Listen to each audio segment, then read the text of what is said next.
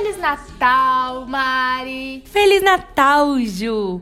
E Feliz Natal para você que tá escutando a gente nessa temporada de Natal fora de época. Se é a sua primeira vez nesse podcast, por aqui a gente se dedica a comentar filmes de Natal.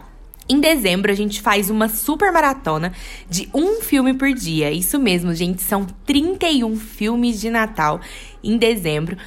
Para você poder se deliciar com o Natal o mês inteiro. Mas até a gente chegar em dezembro, a gente discute um filme por mês pra gente não perder o ritmo e poder aproveitar mais um pouquinho dessa época que é tão gostosa. Que então é a aproveita. melhor época do ano, né, Mari? Pra mim, tá, gente, é a melhor época. A gente não tá aqui pra enganar ninguém. Não. então aproveita que você tá aí escutando a gente e segue a gente nas redes sociais. É só buscar por Então é Natal Podcast tudo junto. A gente tem um perfil tanto no Instagram quanto no Twitter e através desses perfis você pode encontrar os nossos perfis pessoal. E você ainda pode aproveitar que a gente tem esses perfis nas redes sociais, indicar filmes, é, mostrar pra gente o que, que você gostaria de ver e conhecer também melhor essas duas doidas que são apaixonadas no Natal.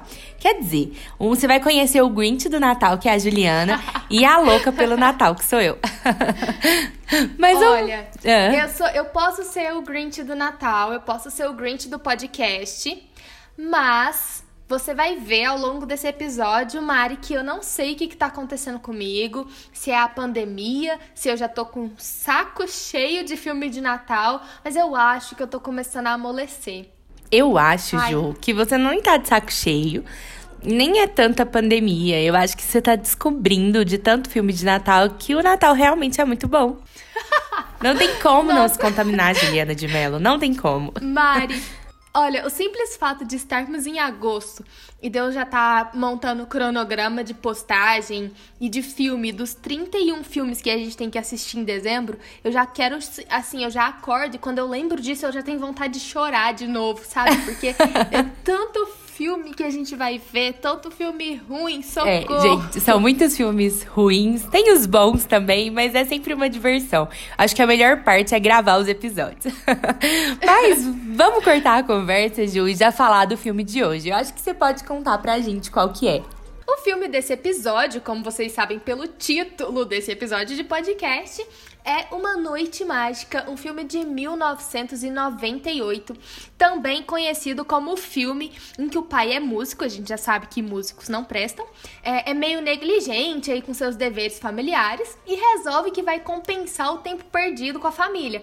Mas aí ele morre num acidente na véspera de Natal, traumatizando o filho para sempre. Mentira, é só por um ano, porque no Natal seguinte à sua morte, o espírito do pai volta à vida na forma de, rufem os tambores, tcharam, isso mesmo, um boneco de neve. Inconveniente? Sim, claro, mas alguém na existência de Hollywood ouviu o pitch desse filme, pensou que fosse uma boa ideia e por isso nós estamos aqui. É.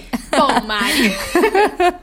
Bom, é nesse momento que eu te pergunto: o quão clichê você achou esse filme? Pra gente dar início aí às nossas discussões. Vamos lá. Em relação a sentimentos, lições e tudo que os filmes de Natal sempre quer passar, completamente clichê. Não dá para falar que não é, né? É sempre as mesmas lições. Esse filme tem aquela a mesma pegada dos filmes de Natal, tenta trazer uma comédia ali, um, um tom de humor igual os outros tentam também. Tem aquela coisa dos filmes de 1990, dessa década de 90, né? De 90 até 2000 aí, eu acho que os filmes eles têm uma mesma nuance, sabe? Todos são muito parecidos na forma que eles tratam.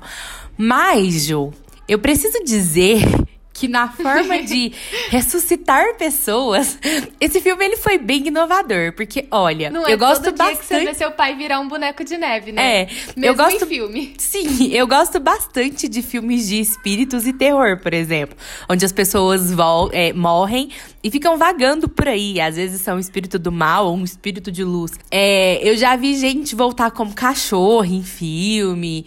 Até aí tudo bem. Agora, como boneco de neve, esse foi o único filme que eu já vi que tem essa história aí de uma pessoa voltar por um período como um boneco de neve. realmente eu achei uma coisa bem inusitada. Então acho que é a única parte não clichê do filme. Aliás, eu acrescentaria uma segunda parte que tá bem grudada aí na sua, que é o fato de que além de um boneco de neve, ele é um boneco de neve com sobrancelhas. Ai. Isso para mim foi agonia. Sim, dá muita agonia mesmo. e misteriosamente o boneco de neve ficou muito parecido com o ator original.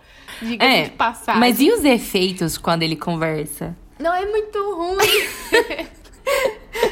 Não que a gente devesse esperar muita coisa. Sim. A gente sabe a data que o filme foi feito, a gente sabe é, o nível do filme, mas Ai, ai, sinceramente, eu acho que eu já nem sei responder mais essas perguntas se o filme é clichê ou não. Existe filme de Natal que não seja clichê? Acho tipo, que não. É claro que Uma Noite Mágica é clichê, olha o título do filme. e para piorar, lógico, os efeitos são horríveis, como você já falou, a premissa não faz muito sentido a execução nem é boa e ainda assim o filme meio que funciona. Sim, dá para se divertir com ele. É engraçado que geralmente eu já chego quando os filmes são nesse estilo. Eu que amo Natal, eu acho que eu sou muito mais crítica com alguns filmes do que você. Eu já chego falando que o filme é ruim, que eu não gostei, que é bem ilógico. Mas esse eu achei bem divertido. Eu, assim, eu não sei, eu acho que talvez ter visto todos esses filmes de Natal até aqui derreteu. Hã? Hã? Hã? Pegou a referência, né, Mari?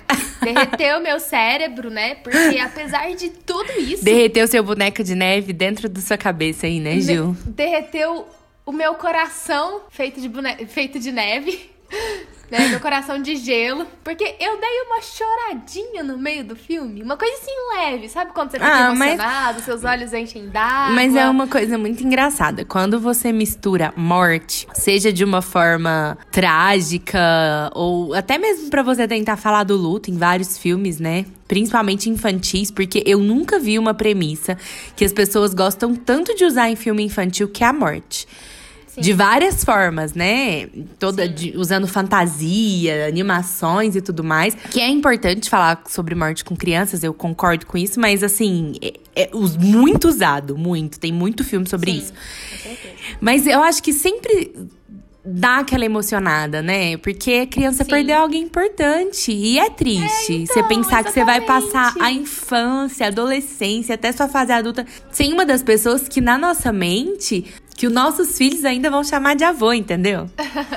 Dá, sim, uma, sim. dá uma dorzinha no coração, sim. Eu acho que acaba que você fica dá. pensando, nossa. Tá, não, então. Mas assim, no geral, o filme não é nem triste. Não. Nem nem emocionante, nem nada. É só que em algum, por algum motivo ali naquele momento, eu dei uma choradinha, assim. Ah, mas é triste mesmo. Apesar da gente saber que ele precisa morrer pro filme acontecer, porque ele tem precisa é. voltar como um boneco de neve, a morte nunca é fácil, por mais que a gente saiba que ela exista. Sim. E enquanto eu assistia esse filme, é, para fazer as anotações pro nosso podcast, eu tenho o costume de gravar áudios, né, falando o que eu tô pensando e enviar no meu grupo comigo mesma do WhatsApp. e eu sei que eu gravei alguns áudios sobre esse filme que me fazem pensar em que estado mental eu estava enquanto eu assistia ele. e, e, aí, sabe, porque te, eu fui reescutar para fazer esse roteiro, porque eu, quem tá escutando não sabe, né, mas julho foi um mês muito louco para nós duas. A gente Sim. viu esse filme, acho que na primeira semana de julho. Eu vi no dia 5 de julho. E a gente tá gravando só hoje, Sim, no final de agosto. Dia 26 hoje, gente. Exatamente. É tipo, eu nem então, lembro assim, direito tudo, mas estamos aqui. É Ainda isso. bem que a gente anota. Aí eu fui ouvir os áudios, sabe, Mari? E eu vou pedir até pro Euler, nosso editor maravilhoso, colocar, inserir o áudio aqui no, no podcast, que sou eu falando. que o Michael Keaton tava muito sexy. Michael Keaton, que apelo é esse? Que gato. Tá muito sexy, é isso.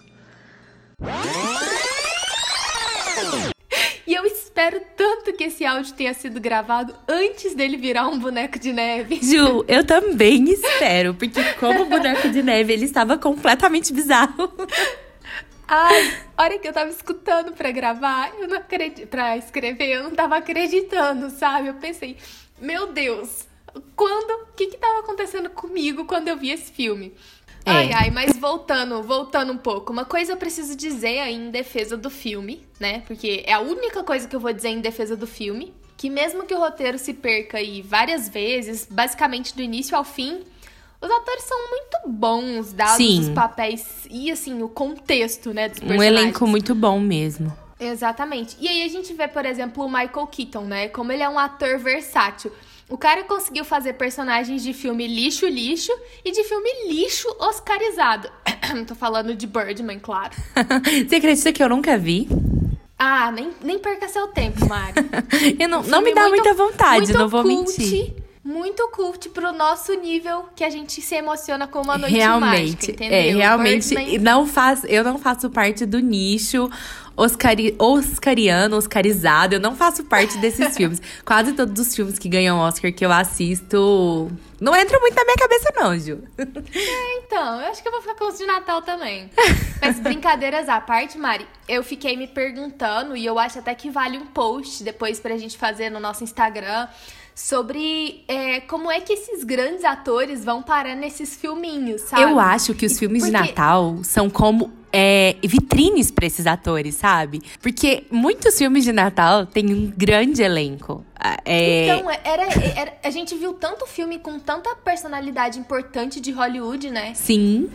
Não, assim, é, é você pegar muitos filmes que a gente falou, por exemplo, na nossa maratona do ano passado. E os que a gente vai falar, a gente vai ver sempre um elenco muito bom. Por exemplo, a gente tem até Tom Hanks em filmes de Natal. E um filme que nem eu nem você gostamos muito, mas que é muito aclamado pelas pessoas, né? Mas assim, e a gente tem muito, muito ator bom. Por exemplo, eu não gosto muito dos filmes de comédia do Jim Carrey. Mas a gente tem ele em filme de Natal, como Grinch. Pra mim, uma atuação impecável. Eu amo o Grinch, você sabe disso, eu sei que você não gosta. Mas parece que esses filmes de natais, eles são vitrines mesmo. Você sempre vê ali, às vezes você tá procurando um filme de Natal que você nunca ouviu falar, de repente você descobre que aquele ator super famoso que faz um filme que é considerado um super filme, tá lá num filminho de Natal qualquer que as pessoas nem conhecem. Realmente é bizarro. Se não faz parte de contratos, é, tipo assim, se não são é, resquícios de contratos maiores, Sim, sabe? pode ser. Assim, é, é, é, eu fico imaginando isso, porque pra vitrine, poxa, que péssima vitrine. Marketing tá meio. É, mas às vezes as pessoas que assistem pra procurar atores novos pra brilhar precisam procurar esses filmes com baixa renda pra descobrir no- novas pessoas, né? Mas eu não sei, assim. Ah, não, isso sim, lógico, concordo É. demais com você. Mas um problema que eu vejo no filme, e eu vejo até em muitos filmes de Natal, mas que eu vejo nesse, é o quanto esse filme envelheceu mal. É, como ele é de 98, eu acho que existe um apelo ali, umas piadas muito forçadas que acabaram envelhecendo muito mal, sabe? É, tem muita conotação sexual nas piadinhas. Sim. E é um filme que, apesar de ser pra adultos também, ele é meio que um filme de gênero familiar. Sim. Se eu não me tem- engano, a categoria dele é livre, sabe? Sim. É, pelo que eu tô vendo aqui É, na eu internet, é isso mesmo. Eu fiquei me perguntando assim, até que ponto, né, essas crianças entendem e se entendem, realmente pega muito mal. Sim, Porém, então. É, eu acho que principalmente hoje, né? Vai As crianças de hoje, elas são meio que superdotadas, assim. Com certeza.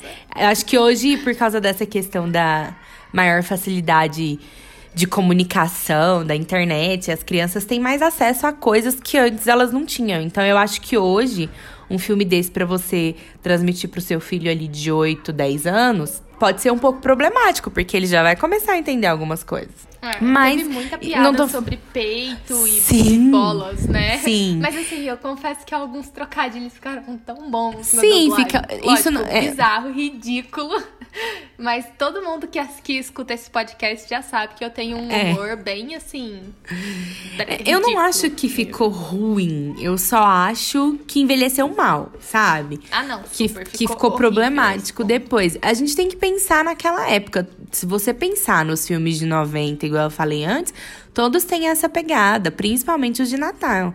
Se você pegar ali. ir longe, né, Mari? É. Em 1990 rolava a banheira do Gugu. Pois é, gente. Aqui é uma coisa mais bizarra pra se passar no domingo à tarde.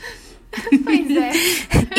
todo mundo de biquíni, as mulheres de biquíni, né? Lutando dentro de uma banheira com uns homens lá também só de sunga. Era uma coisa bem bizarra. E a gente, criança, assistia. E adorava. E, e achava engraçado. de banheira do Gugu. Sim. Bom, aí eu não sei você, né? Mas. Não, mas eu nunca brinquei de banheira do Gugu, Ju. Mas eu vou confessar que eu já pensei nessa brincadeira. Não vou mentir pra você. Não posso mentir no podcast, não é mesmo? Uhum. Mas nunca Teve... brinquei. Outra coisa que esse filme sofre, que na verdade é um problema crônico dos filmes de Natal, né? É que a gente teve meia hora de história transformada num filme de uma hora e quarenta e cinco. Ju, é o que a gente mais fala nesse podcast. Pra que Nossa, tudo isso de filme? Que filme longo? Filme, sabe? É, tipo, para de gravar, já deu. Sua história não precisa ter meia hora com o boneco de neve é, desafiando os limites da física, é, virando uma arma de atirar a bola de neve, Nossa. fazendo snowboard. Essa cena é engraçada. minutos. Meu Deus, que cansativo. Sim, é bem cansativo ah. mesmo. Eu, assim, acho que podia ter mais história, talvez, né? É... Porque todo mundo Poxa, entendeu ele ali. explorado o relacionamento dele com a esposa, Sim, sabe? porque explorou só mais com o filho. Por exemplo, o filho dele sofria bullying. Por que, que foi mostrou no filme, mas de uma forma um pouco superficial, sabe? Foi meio por cima mesmo. Então explorasse mais essas coisas, porque todo filme de Natal, igual a gente já falou, ele quer trazer uma lição, né? Ele quer trazer essa lição. Esse filme ele tentou trazer a lição dessa perda do pai que não tinha tempo pro filho e só percebeu depois que morreu, quando voltou como um boneco de neve. É, tudo que ele perdeu, ele conseguiu viver em um Natal ali, né? Só que não foi só brincadeira que ele perdeu ele perdeu coisas mais importantes do que isso. E talvez se tivesse explorado melhor, é, o filme teria um ritmo melhor. Porque o filme fica naquela coisa de tá divertido agora. Vixe, caiu. O que, que eu tô vendo agora? Nossa, cansei. Ah, é, divertiu nossa. de novo. Ah, caiu de novo. Fica aquela coisa muito jogada, sabe? Parece que não Sim. tem um ritmo legal. Ele chega a ficar cansativo pelo tamanho que ele é. E o final, que podia ser emocionante, ele perde toda a carga emocional que ele poderia ter, né? Mas eu achei que eu fosse chorar no final, mas não consegui. Então, não, você não, a gente não consegue nem tipo aproveitar o final, porque foi tão de, delongou tanto, estendeu Sim. tanto, ficou, sabe? Acho que chegou a ficar sem graça. E aí no final, é, ok, paciência. Acho que não transmitiu o que queria. É, sabe? não transmitiu a mensagem, realmente. Acho que ficou tudo muito superficial. A relação foi superficial é, o motivo dele ter voltado não foi bem explorado, os problemas que o filho sofria e a saudade que ele estava do pai, ou a saudade que ele estava de daquilo que ele queria ter vivido com o pai e não viveu, porque o pai Sim. nunca tinha tempo. Até mesmo a questão da esposa dele também, que também não tinha um marido em casa, né? Não era só um pai. Ela tinha toda a carga de mãe. Porque, como o pai não dava atenção pro filho, Além dela não ter o marido do lado dela, que quando você se casa, você pensa que a pessoa que está do seu lado vai estar do seu lado, né? Ela ainda tinha toda aquela carga de mãe, que a gente sempre fala muito aqui também nos filmes de Natal, né?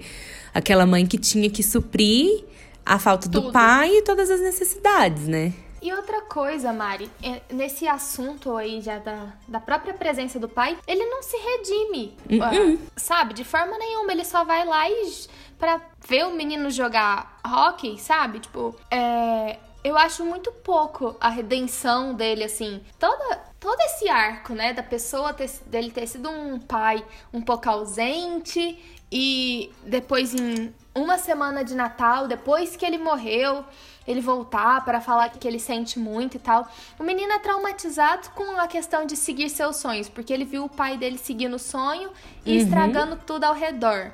E, tipo, essas, essas coisas não são tratadas no filme. E isso é Ela... é ruim até para quem assiste, porque Sim. hoje em dia a gente vive numa sociedade capitalista que para você escolher determinadas profissões ou ter determinados sonhos é muito difícil. Você ser um artista, Você ser até, por exemplo, um professor, porque tem criança que sonha em ser professor, em ensinar. Tem criança que sonha em cantar, em dançar, em atuar, em escrever. A gente sabe disso, mas é muito difícil na nossa sociedade as pessoas aceitarem isso, né? Uhum. E aí quando você vê um filme onde a pessoa que foi atrás do sonho dela deu tudo errado e ele só fazia coisa errada e deixou todo mundo triste quando ele morreu, não só pela morte dele, mas por tudo que ele fez de ruim enquanto ele estava aqui, correndo atrás do sonho dele, te dá até uma descrença de pensar, nossa, eu vou ter um emprego normal mesmo, vou trabalhar oito horas por dia e é isso. Tô de é, boa as... de sonhar. De verdade, eu não acho que as pessoas vão assistir especificamente esse filme. Eu também acho, mas eu falo assim, é muito problemático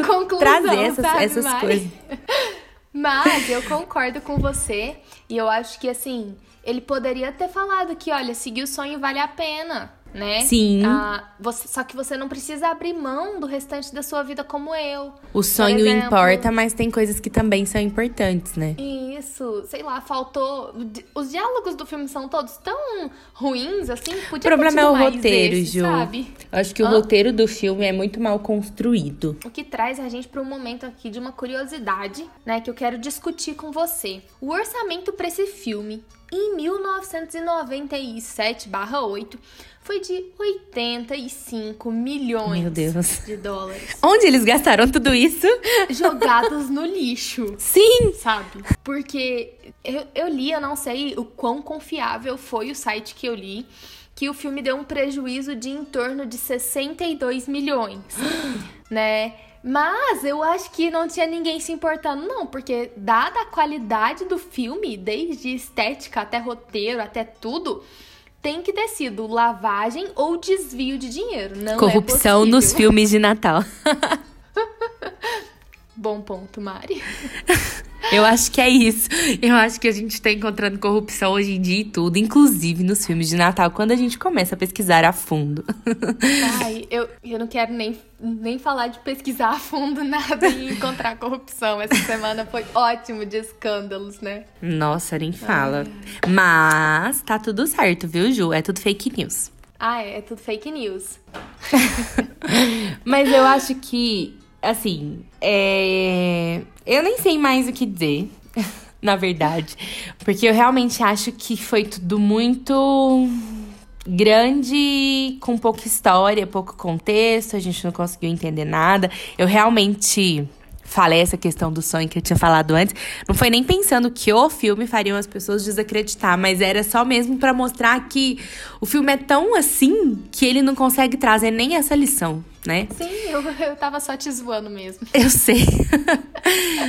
mas eu acho que é isso, viu, Ju? Ah, me diz aí se o filme te fez acreditar no Natal. Não, não me fez acreditar no Natal. O filme só me fez acreditar que existem espíritos que podem reencarnar em bonecos de neve. Bonecos de neve assustadores, diga Sim, bizarros com sobrancelha. Todo filme de Natal tem um grande potencial para filme de terror.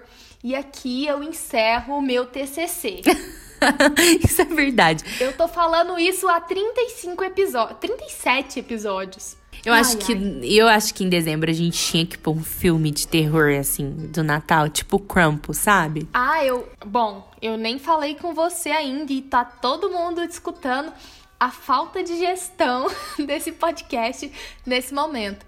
Eu montei uma pré-lista no nosso calendário editorial que eu quero te passar e eu coloquei acho que três ou quatro filmes de terror. Ah, eu adoro filme de terror, já tenho o meu apoio. Eu detesto, Mas não é assim, falta de gestão, nós ainda estamos forças. em agosto. Estamos organizando para começarmos a ver os filmes a partir do próximo mês.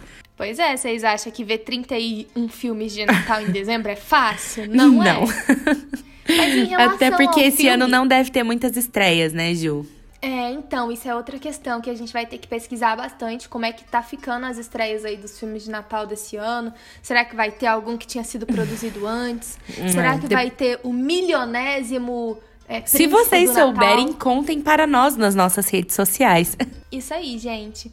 É, mas, Mari, só para finalizar, esse filme também não me fez acreditar no Natal, mas reforçou a ideia que eu aprendi vendo 300 filmes adolescentes, né? De que músicos não são confiáveis. Crianças não se apaixonem por músicos, entendeu? Ponto uhum. final. É isso mesmo. se tem uma banda, não vai valer a pena para você vai te fazer sofrer. Com certeza, gente. Bom, pelo menos. Mentira, gente. Nossa, é, é coisa mais tá, profunda, tá, gente? Ju. É gente, é só uma brincadeira. Se vocês querem se apaixonar por músicas e músicos, fiquem à vontade. Não Mas... digam que eu não avisei. É, a gente só. Quem avisa, amigo é. Conselho é bom, mas você segue se quiser. Então é isso, Mari. Feliz Natal. Feliz Natal, Ju. Feliz Natal para vocês. Não se esqueçam de seguir a gente nas redes sociais, mandarem suas indicações e falar o que vocês gostariam de ouvir por aqui. Até a próxima. Tchau. Até a próxima. Um beijo e tchau. Esse podcast foi criado e produzido por Juliana de Mello e Mariana Diniz. Edição de Euler Félix, amigo querido a quem devemos milhões de agradecimentos e host do incrível podcast de terror Necronome Conversa. Acompanhe o trabalho dele e incentive o seu produtor de conteúdo local.